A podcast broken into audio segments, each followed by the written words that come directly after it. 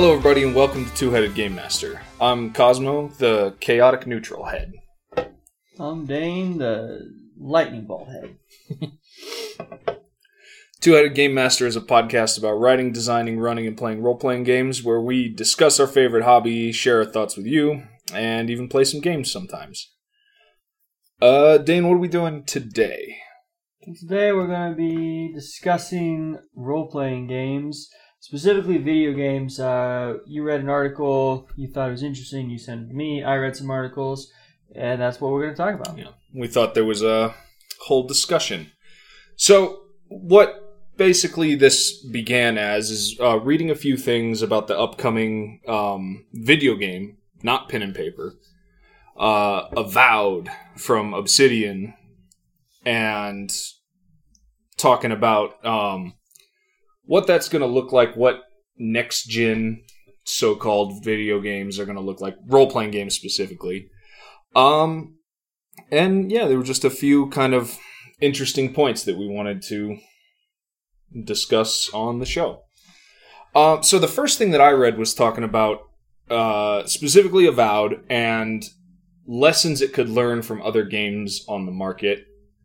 And the main thing it was talking about was how games like Skyrim, which Avowed looks like it's going to be very similar to, um, give you, you know, total character creation freedom but that can lead to you being a little bit out of touch with the story that the game asks you to do and how what they well what the premise of this article was is that if they took some leads from games like the witcher or mass effect where your character is at least to some degree decided on for you by the game before you start that there could be better integration of story and the character that you create and the role playing that you get out of it Sure, I mean that's something we've talked about a lot. Uh, kind of the blank slate character versus the pre-made character, uh, and like it can be done but good both ways. Like I'm personally a huge big fan of the Elder Scrolls game, where you start in a dungeon and like you could be anybody, right? Like there's no, um, you're not Geralt of Rivia, right? You're unnamed prisoner. yeah Uh, so like it's also interesting like Morrowind. Morrowind had a lot more um I guess presets like, you know, classes and that kind of stuff. Um also a specialization to um, talking about just role playing mechanics in general. Um like Geralt of Rivia, he's Geralt of Rivia, the monster, the Witcher. He has two swords and knows how to use them, yeah uh, but like not so good with a bow, even though you get like a little crossbow. Well, he gets a crossbow, right? but that's very much like a game mechanic Right. thing. That's not so much a like Mhm. Geralt, the character, is not a crossbowman. Right, so they give you that as a tool in the game. You don't really get to choose how. And Geralt's also got some magic, but like you can't choose magic over swords. Like you know, there's no magic skill versus sword skill. It's just uh, you can upgrade certain spells and that kind of stuff. hmm And like that's the RPG element of that because you have to play as Geralt, right? Right. And with a character like Geralt, Witcher 3 being a great example because, you know, it's a medieval fantasy thing, which Avowed and Skyrim, well, Skyrim is as well, and Avowed presumably is. That's what it looks like. Um, the uh, reason to use those two things as examples and compare them to each other is Geralt and the stories that you play as Geralt seem a lot like, you know, they seem a lot more flushed out and integrated into the character of Geralt. You don't have a choice about being him, so the side content and all of the like, you know, character interactions and stuff is very um is very curated and feels uh in a lot of ways more natural, but you can find yourself playing through Skyrim and in a situation where like uh like these people are talking to me in a way where I don't feel like I'm the guy they think that I am or something. And Right. you have the freedom to like engage or not engage as much as you feel Mhm. like with the main story, which is kind of two things, being the chosen one of this, you know, like mythic event that's happening and then also picking a side in the in the war. And you could be a character who isn't interested in either of those things, which could lead to some dissonance in in your gameplay experience. You'd be like, "Well, I'm trying to accurately roleplay the guy I came up with." This character wouldn't really engage with what the story is asking me to. Right. Well, you know, then my response is make a better character. That like, if you wanna, don't get mad at Skyrim's story for like, oh, it didn't fit in with my character. Well, then make a character that fits in. Because like, hey man, maybe I don't want to play as Geralt. I want to play as uh, like a cat witcher. Oh well, there's no option for that.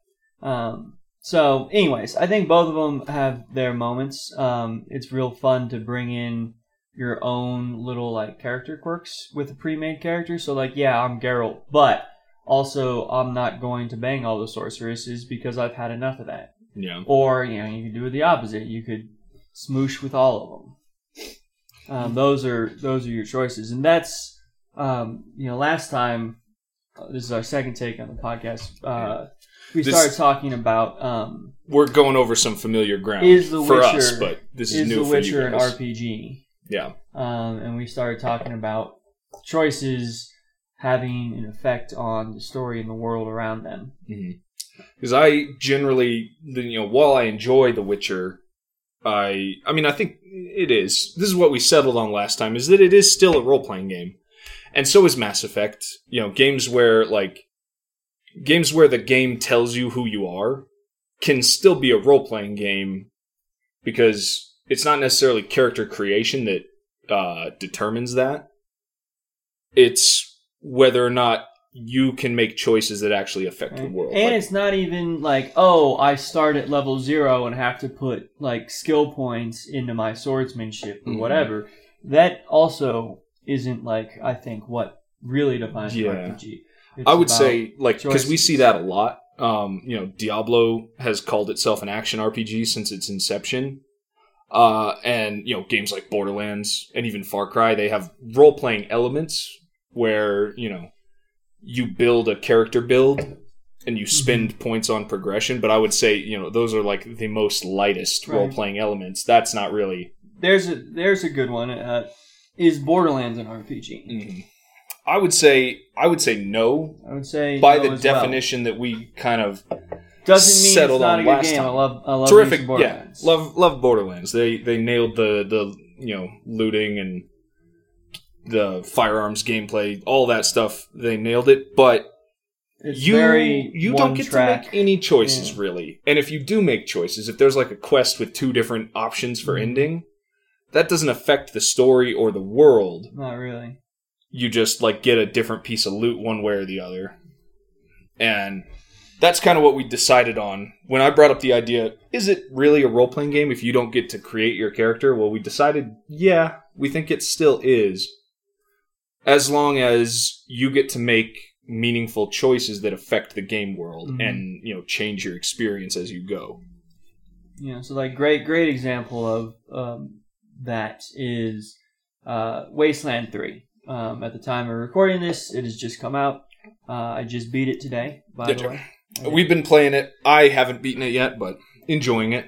Um, but I love like the um, fame and um, The reputation. reputation uh, trees or whatever.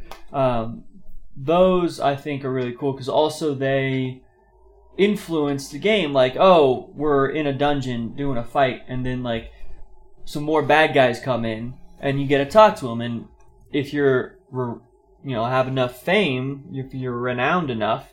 You can be like, we're the Desert Rangers, and then they're like, oh no, the Desert Rangers, and then they run we don't away. want to fight the scary desert rangers. Right. Or you can piss people off. Yeah. You can be in a situation where, like, now, because of Mm-hmm. some choices that I made that I didn't necessarily understand the, uh, the consequences of. yeah, which is great because you don't always know the far reaching consequence of every choice you're going to make. Mhm. Um, there's the, like, the refugees and a couple other factions in that game. They really hate my ranger team right now. And I didn't really mean to be in that situation. I actually was trying to play in a way where I was helping them, but through actions that, you know, I had to commit to one way or another. Um, couple groups of people in that game really don't like my team, and I have to deal with that. That's Right. like shaped the world as I've played. So, and like, then we can talk a little bit about pen and paper RPGs because uh, that's the like beauty of the pen and paper RPG is it's the game master can constantly change and retweak and retool the adventure to one make it seem like Mhm. your choices matter, and then two, give you a way out. Because, like, if you just piss everybody off, there's probably some fights that you don't actually want to do, but you have to because, like, you made some mistakes. But, like, in a pen and paper, the game master could formulate a new way uh, to get out that wasn't originally planned because you can always go in there and adjust it. Unlike a video game where once it's coded and printed and minted and sold, uh, only hardcore hackers uh, can go in there and change the code, right? Yeah. So that like that sense of agency that I am a character in this setting and the actions that I do directly affect the setting and change things, that's, you know, a pretty key thing. That's at its core the nature of pen and paper experience. Your the players are sitting with the game master and like as a team collaborating to create the world. So your actions as a character are directly creating the experience around you. Video games have to kind of like uh you know they have to do their video gamey magic. They have to do their like their craft in order to like trick you into experiencing that. Because they can't really account for everything Right. that you would possibly do. They have to Mhm. implement systems that simulate um you know reaction. Well they can still really react but they don't have you know infinite Mhm. possibilities Yes. Uh, so to bring it back um, onto the topic, or at least where we started, mm-hmm. um, with Avowed and like kind of like next gen stuff. Um, I dug up an article from 2006, so like pre Skyrim era, right? mm. And it's talking about like what's the next gen RPG gonna look like? Pre Skyrim is a weird fucking way to say I know, anything, right? but also But, like, like, it has I been out like- for what like for Ten years, ten almost. years, like twelve years. Came Yeah. out in like 2010, I nine. think ten, but Yeah, that's fucking nuts. That's a long time ago, and it seems even longer because they just keep releasing it over and over again. Um, but yeah, pre Skyrim.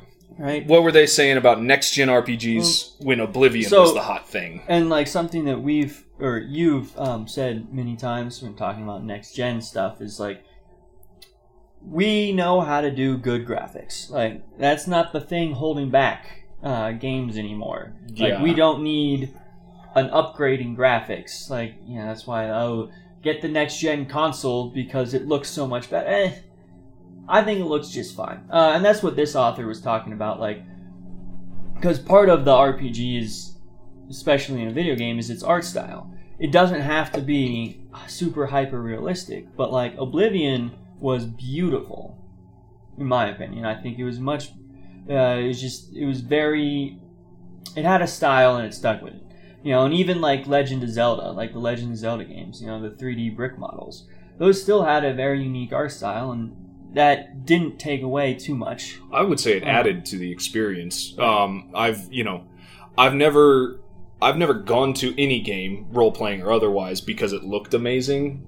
I have gone to games specifically like Borderlands and Overwatch, and the old Zelda games are a great example because like they were pushing what 3D games could do at the time, but they are also like we're not going to try and do uh, hyper realistic human figures or uh, photorealistic textures. We're going to go for this cartoon style achieve what we're capable of achieving and also instead of go for realism make it look really charming that i've you know like i picked up borderlands in the first place because of the way it looked and because it wasn't trying to be you know a photorealistic call of duty experience so Right. yeah the So- art style of a thing that's So that's set- big he sets digression it up. He sets Yeah. it up with that, and then comes home with like it's about a good RPG is a story, an immersive world, and uh, I think you can get both. I think it's a little bit easier to do with a pre-made character like The Witcher, right? Because i think it's people probably easier on the you know, writer Yeah. uh, or the writing team Mm. to like write good stuff that makes sense for everything. right? Than like a blank slate character, but like the sandbox of Skyrim cannot be denied. I think like it was it was seamless. I feel like you could walk from cave to cave, slaying monsters, and have a good time. You didn't need like you know I have too many hours to count, which is embarrassing and also kind of like a weird flex um, on the Skyrims. And like I still like get a Jones for it sometimes. I go, you know, start a new character, blast some blast some caves, and then then I'll be done. I have it installed right now, and I have the same thing where like I could uh, I could see myself starting it again. Don't know how far I would get because it's not necessarily offering anything new. Even though there are things in that game I haven't experienced yet, or I could do all of it in a different order. You know, but it still has um, it still has more than enough merit to uh, to be considered even now, ten years after its release.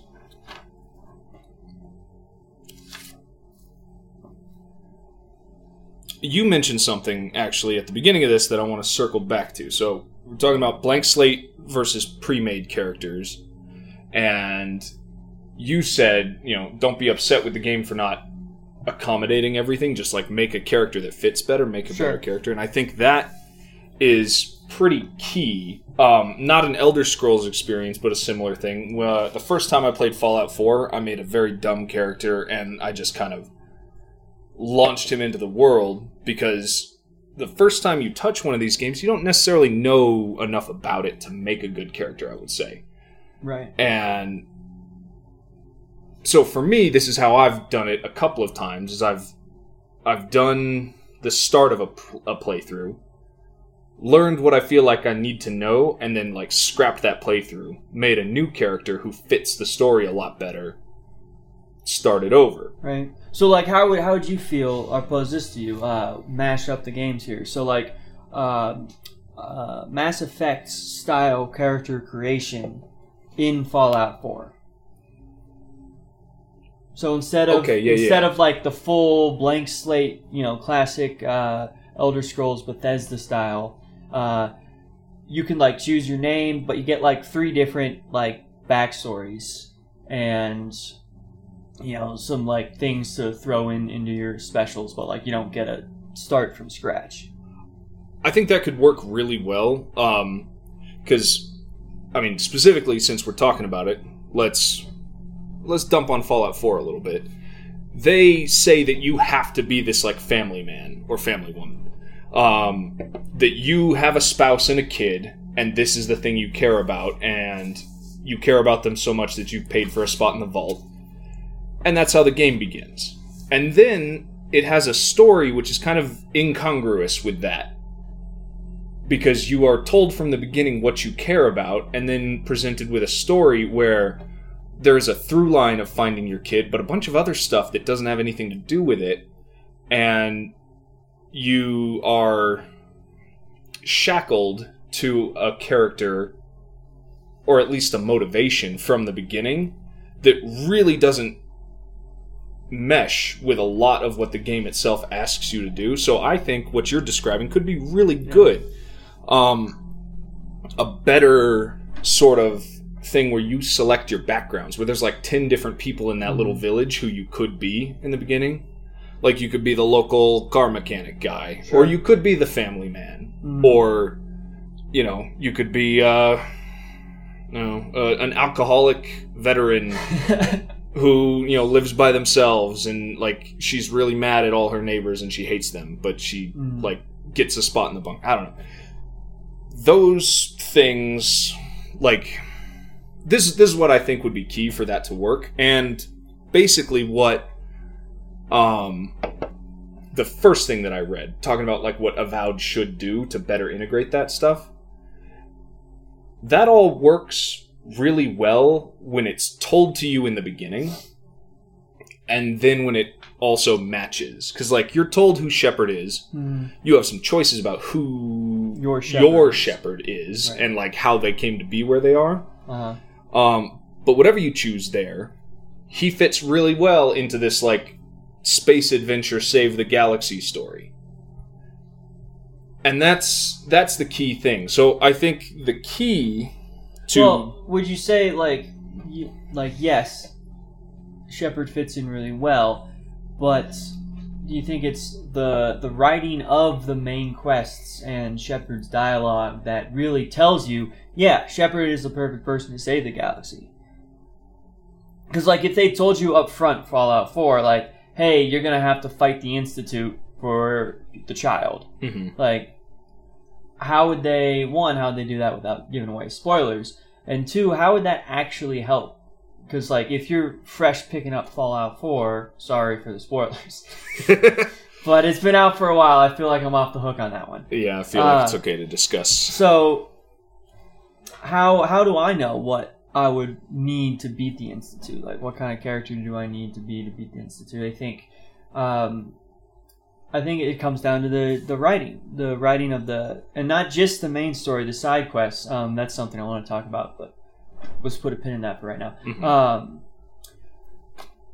the writing to really like, you can be the alcoholic who hates their neighbors, but like, begrudgingly, you're like, I guess our our guests are do it. Like, and you know, I don't know how exactly the writers would articulate that, but I think I don't think you don't necessarily need to tell the player what character they what they're getting into. I think they should know what they're getting into through playing the game. I think they should to some degree, but like the idea that you were going on a space adventure, like that was never a mystery in in Mass Effect. True. And then the character, like male or female, whatever the f- the backgrounds that you pick, all of those things are still like good, you know, space adventure people. Um, Fallout 4 does a thing the first time in a Fallout game where they start before the apocalypse Mm. and have you, you know, create your character in a world that has nothing to do with the world you experience for the rest of the game. That is very interesting. And so I would say, like, Cut that shit out. yeah, don't don't fucking do that. Um, tell your players because this is a thing. Okay, uh, opportunity to bring it back a little on topic for uh, role playing, a pen and paper role playing podcast. Mm. When we do this stuff, one shots or big adventures with our with our friends, or just you know, like when we're playing small ones. One step that we always hit is like telling whoever's running it tell the players a little bit about what we're going to do. Like, is it going to be a medieval fantasy or is it going to be a western? Is it going to be an apocalypse thing? Mhm. Tell them that and tell them, you know, kind of like what the opening scene is going to be so they can make a character that, you know, Lego bricks into that well. That Mass Effect does really well.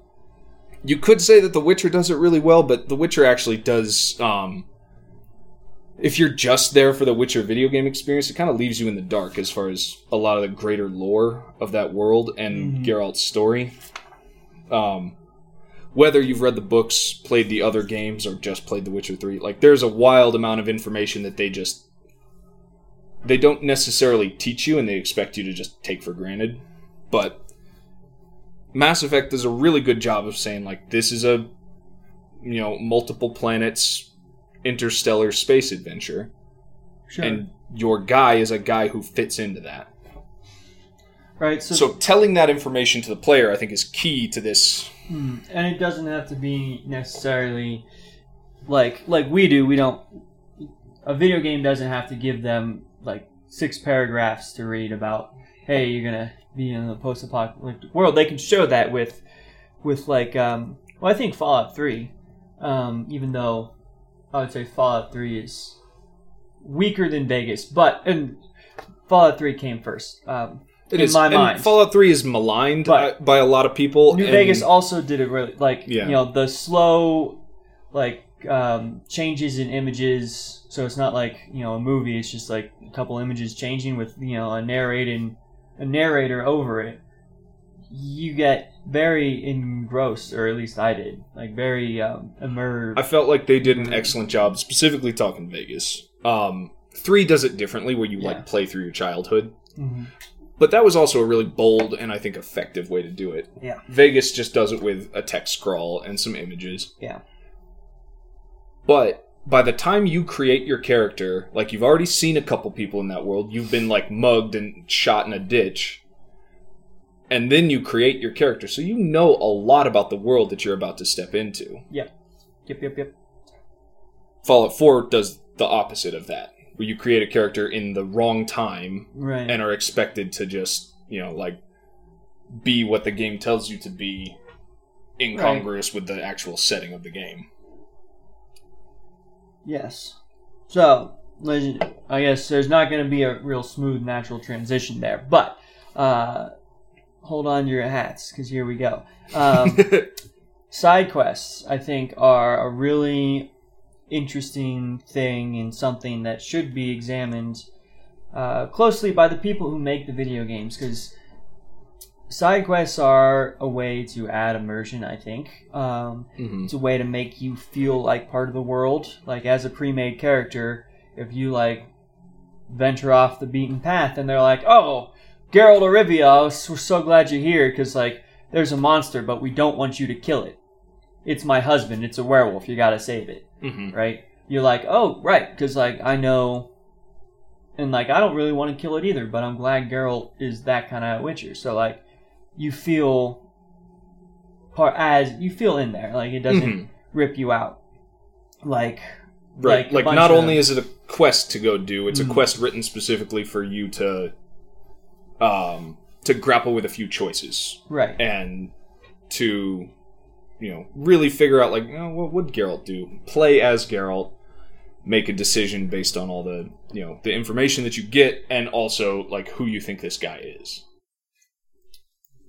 So like the side quests in Skyrim, and I talked about the sandbox of Skyrim uh, being huge, and it was and great and all, but And effective, like really well built to to facilitate gameplay, exploration, mm, uh looting, the, combat. The, the side quests and like the side quests, there's so everything's a side quest in Skyrim.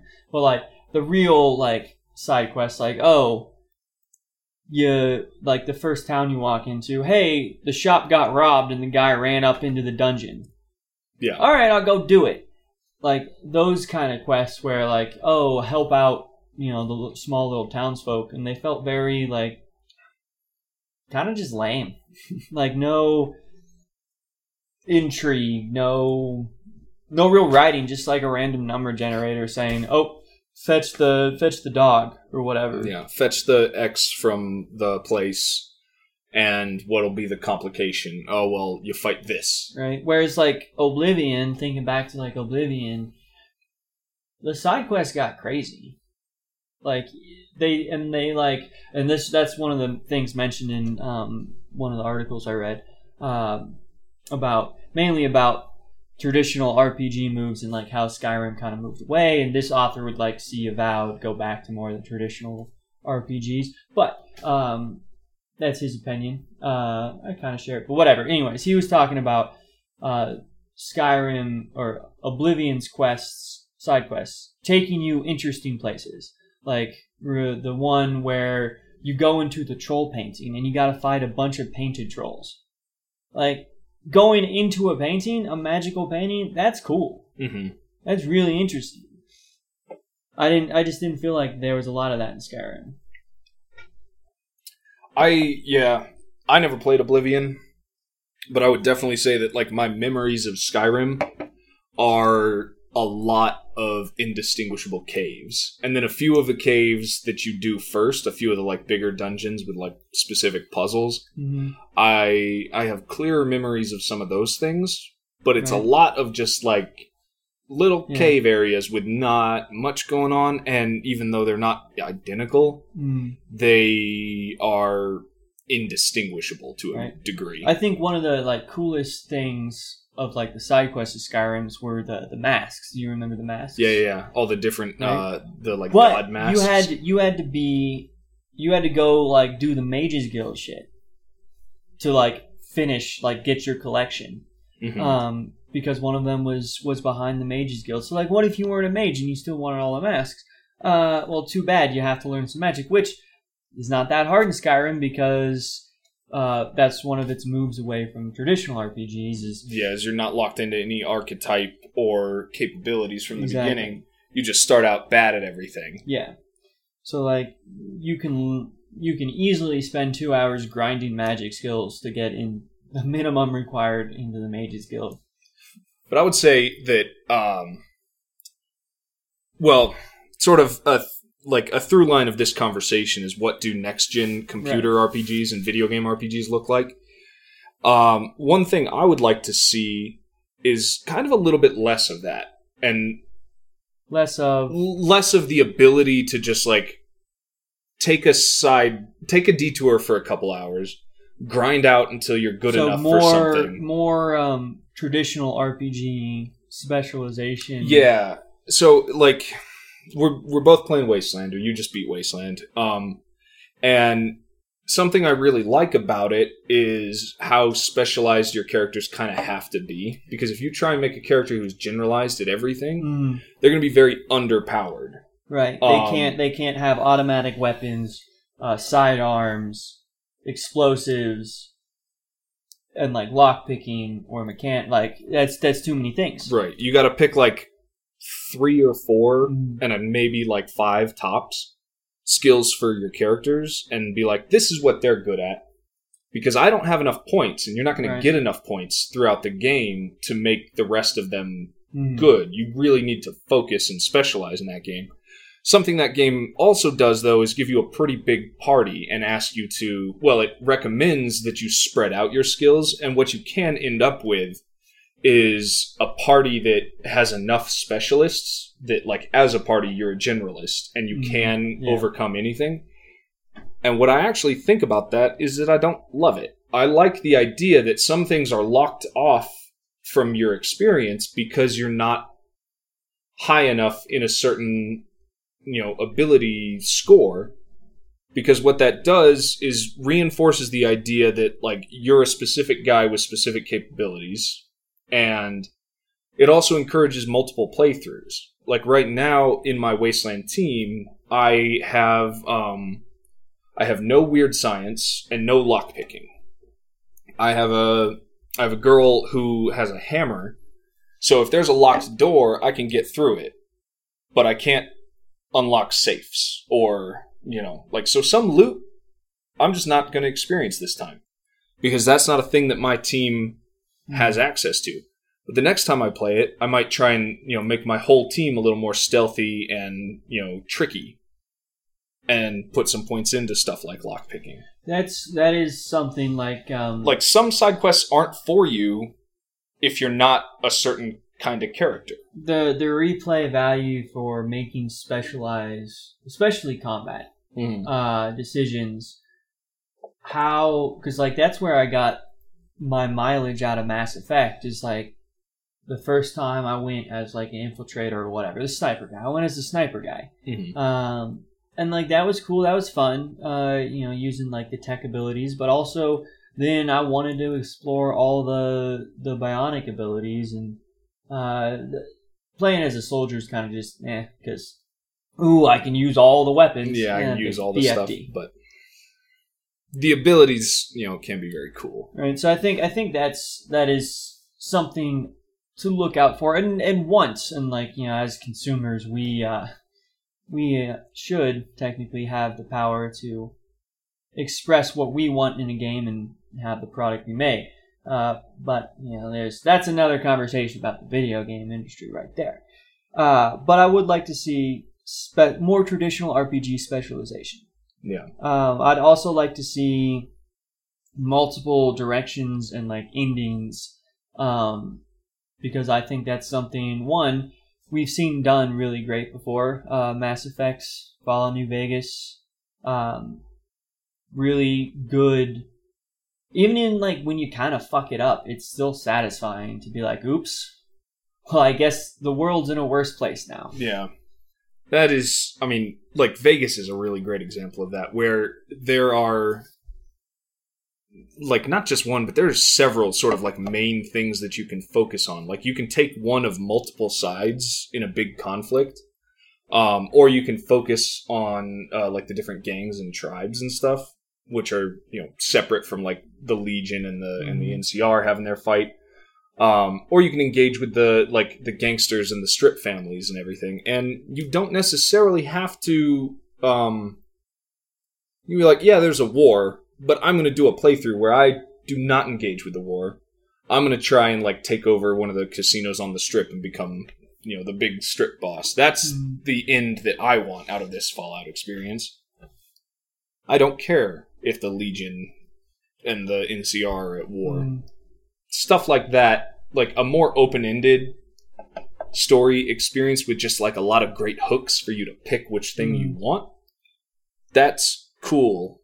And that's what I think uh, some next gen games should start to do because that's also a really hard thing to do in pen and paper. Yeah. Um, you know, it's hard to write something that's, you know, so open ended that we will be engaging for a group of players for months of sessions.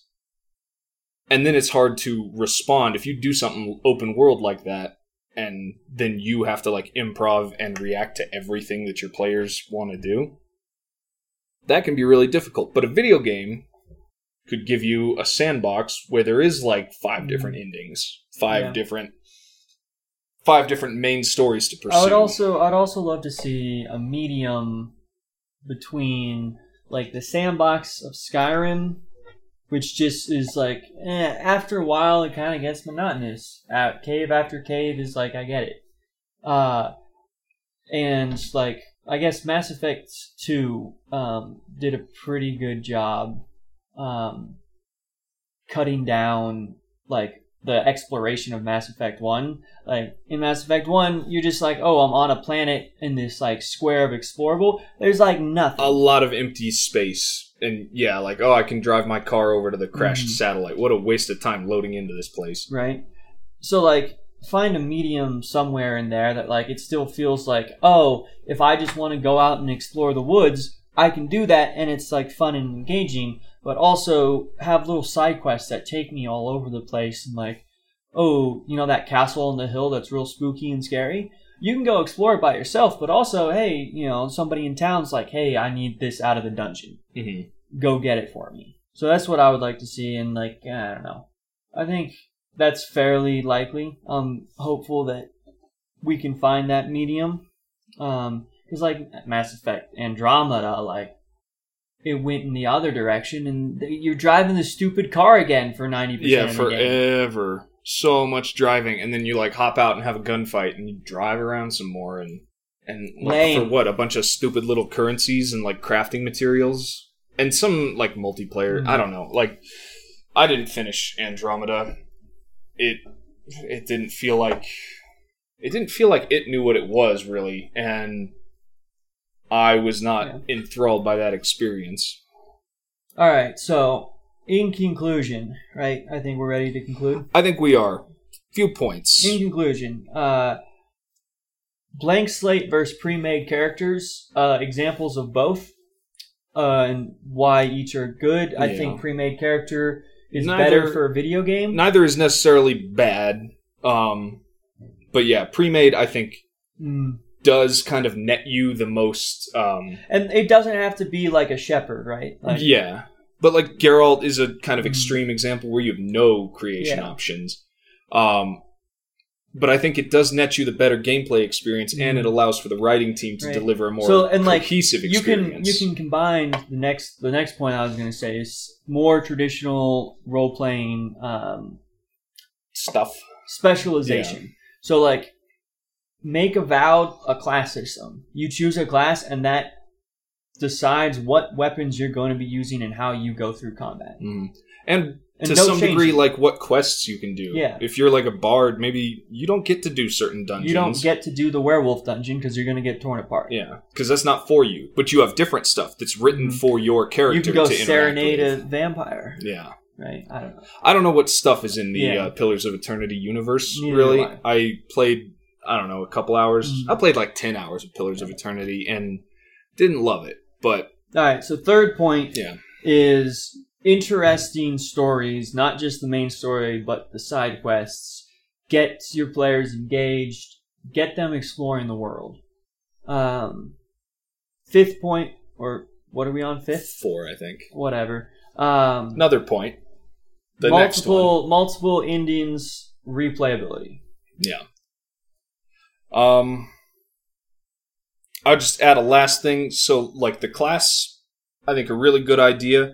Um, I don't think you need to have pre-made characters if you just do a good job Mhm. telling your players what the story is. Like an Sure. intro, an intro that tells you everything important before you do character creation is so critical, and that can allow for everything to mesh a lot better. You won't find yourself doing a side quest that isn't for your character if Mhm. you know from the get go how to make a character that, fits in this definitely situation. helps our players when we're running Pen and paper. our stuff. pen and paper stuff. Um, we've seen way we've seen a huge leap in character creation when we started to get good at explaining Yeah, giving them what you know what the adventure is going to be. a bit of a prompt and like, hey, it's this setting at this time frame. Now create your character. Yeah. People create characters who are Who engage? yeah, who are, you know, from the ground up designed to fit with the setting that they're in and the adventure that we're going to run. Um, but yeah, Well, I think that's going to do it for this episode. I think Uh, that about does it as Two Headed well. Game Master. Uh, as always, find us on 2hgm.com. Leave us your comments, your feedbacks. Love to hear from you. Yep. Also at 2hgm.com is the Eclipse engine, our uh, original role-playing game system, and that is available for free for For free. download, uh, along with a character sheet. And there will eventually be some other products up there to go with it, stuff to download. You can get that for free right now if you want to start playing. And um, what else? Check out our Patreon. Patreon link is on the website. Again, that is 2hgm.com. Mm-hmm. Uh, join us next time for another episode of Two Headed Game Master. Um, anything else? I think that's it. Uh, thank you to the Burning Saviors for the use of their song Pontilla's Finest as our uh, theme music for this program. And we will see you next week. See you next time. Or next time, yeah. Damn it.